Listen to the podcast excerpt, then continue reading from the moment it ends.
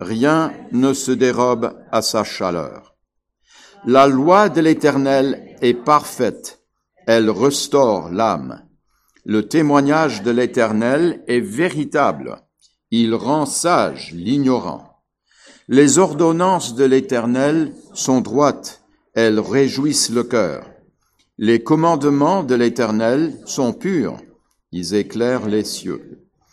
La crainte de l'Éternel est pure, elle subsiste à toujours. Les jugements de l'Éternel sont vrais, ils sont tous justes. Ils sont plus précieux que l'or, que beaucoup d'orphins. Ils sont plus doux que le miel, que celui qui coule des rayons. Ton serviteur aussi en reçoit instruction. Pour qu'il les observe, la récompense est grande. Qui connaît ces égarements? Pardonne-moi ceux que j'ignore. Préserve aussi ton serviteur des orgueilleux, qu'il ne domine point sur moi. Alors je serai intègre, innocent de grands péchés. Reçois favorablement les paroles de ma bouche et les sentiments de mon cœur, ô Éternel, mon rocher et mon libérateur. J'aimerais donc, en guise d'introduction à ce psaume, euh, vous poser quelques questions très simples. Et ce sera à vous de vous lever la main, ou même sans vous lever la main, de proposer une réponse. On va apprendre les uns des autres. Ensuite, euh, une fois que nous aurons fait euh, les premières slides, je vais vous demander de travailler avec euh, les voisins ou les voisines sur certaines parties du psaume. Dans nos Bibles, le psaume se présente à peu près comme ça à moins que vous ayez une édition où l'éditeur euh, fait un tout petit peu de travail pour diviser le texte en, en. Mais il y a une chose euh, que vous remarquez directement sur la fiche de travail, c'est que les psaumes euh, et la poésie hébraïque, et finalement, euh, tout cela est, construit d'une façon tout à fait particulière. Alors, quelle est cette quel est ce format Quelle est cette forme particulière?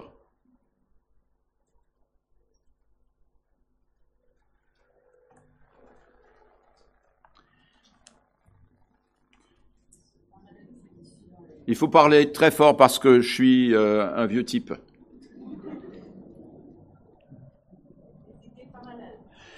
Du parallélisme. Donc, euh, on, vous donne un exemple aujourd'hui de l'emploi de quelques méthodes d'études bibliques. Euh, le parallélisme indique le regroupement d'idées en phrases parallèles. Si c'est la première fois que vous lisez l'Ancien Testament, ça peut vous surprendre parce que le psaume devrait rimer, selon nous. En Occident, on a l'habitude de, terminer euh, une phrase par des sons qui riment. Mais la poésie hébraïque rime des idées. Et cela se présente sous forme d'idées parallèles. Parfois, on dit une chose et puis on reformule la proposition en la disant dans le sens contraire.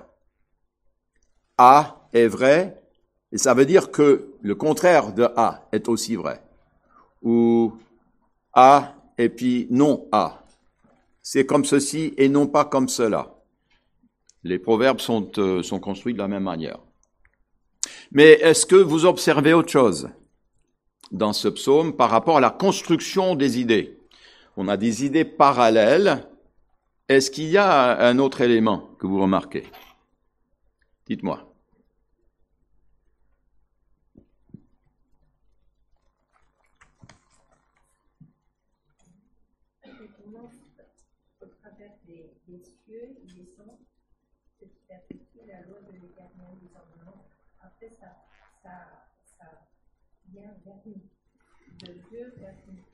D'accord. Donc on parle d'abord des cieux, ensuite de la loi de l'Éternel, et puis le serviteur. Il y a une progression. Il y a effectivement trois grandes parties de ce psaume et nous allons les étudier maintenant euh, plus en détail. Une autre, chose, que vous pouvez faire euh, pour voir le texte un peu mieux, c'est de diviser, si vous faites votre propre travail d'analyse de texte, de diviser les sujets, verbes et les compléments directs, comme sur ce slide. Euh, où, vous voyez un, un, peu mieux les verbes et les compléments, compléments directs. Mais ce qui est le plus important ici, c'est cette division en trois grandes parties euh, du psaume. Alors, j'aimerais que nous nous divisions en euh, trois groupes, ou même peut-être six, ce serait mieux, six. Nous sommes à, disons, peut-être une trentaine de personnes au max. Donc, euh, disons, euh, à vous de retrouver quatre autres personnes en plus de vous-même, pour avoir des groupes de cinq.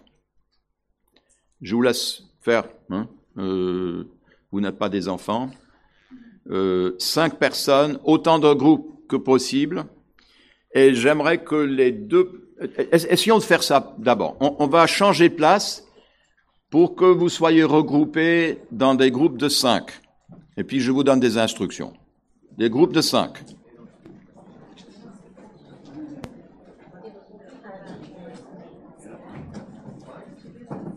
Oui, vous pouvez décrocher les chaises euh, si c'est nécessaire.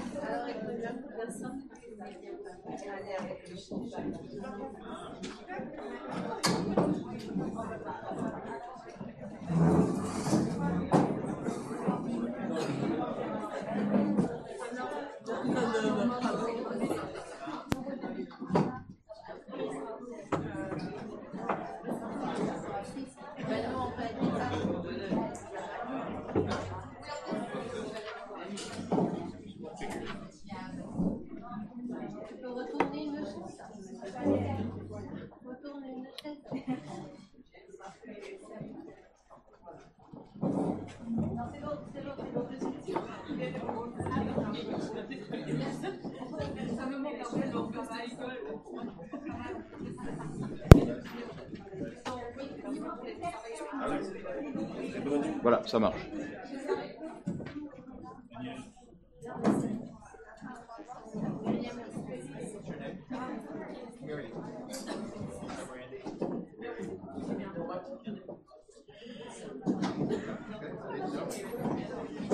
Alors on a, on a combien de groupes? 1, 2, 3, 4, 5, 6, 7, 8, 9, 10, 11.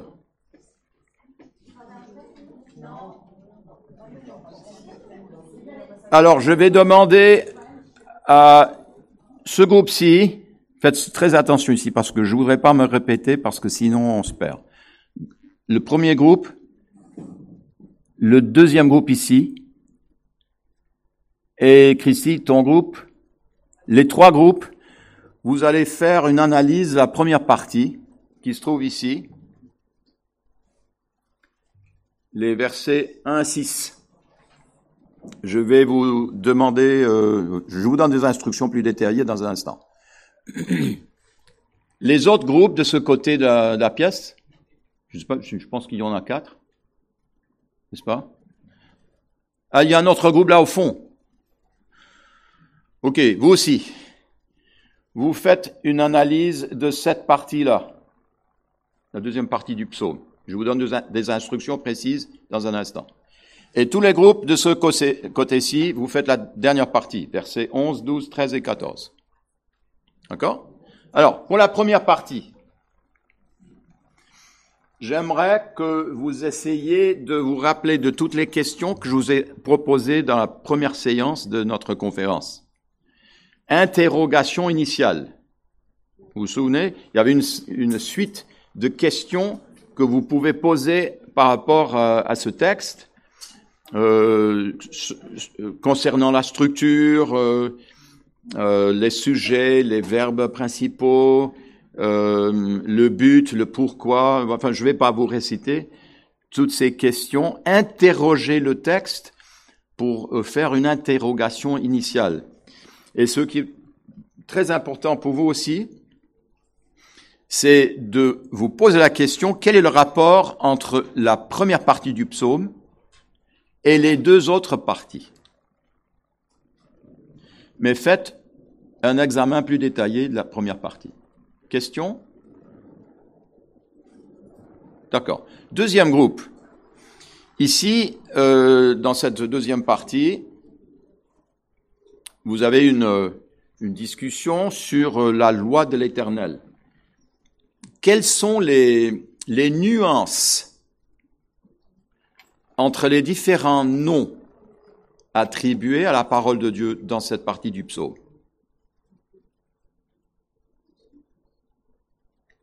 Quelle est l'importance de ces différences? Pourquoi est-ce que David, qui est l'auteur de ce psaume, inclut cette partie au milieu du psaume? Quelle est l'utilité de cette partie? Vous allez vraiment vous concentrer sur la partie 2, mais vous allez faire aussi comme les premiers groupes. Quel est le rapport entre la partie 2 et la première partie, la dernière partie? D'accord?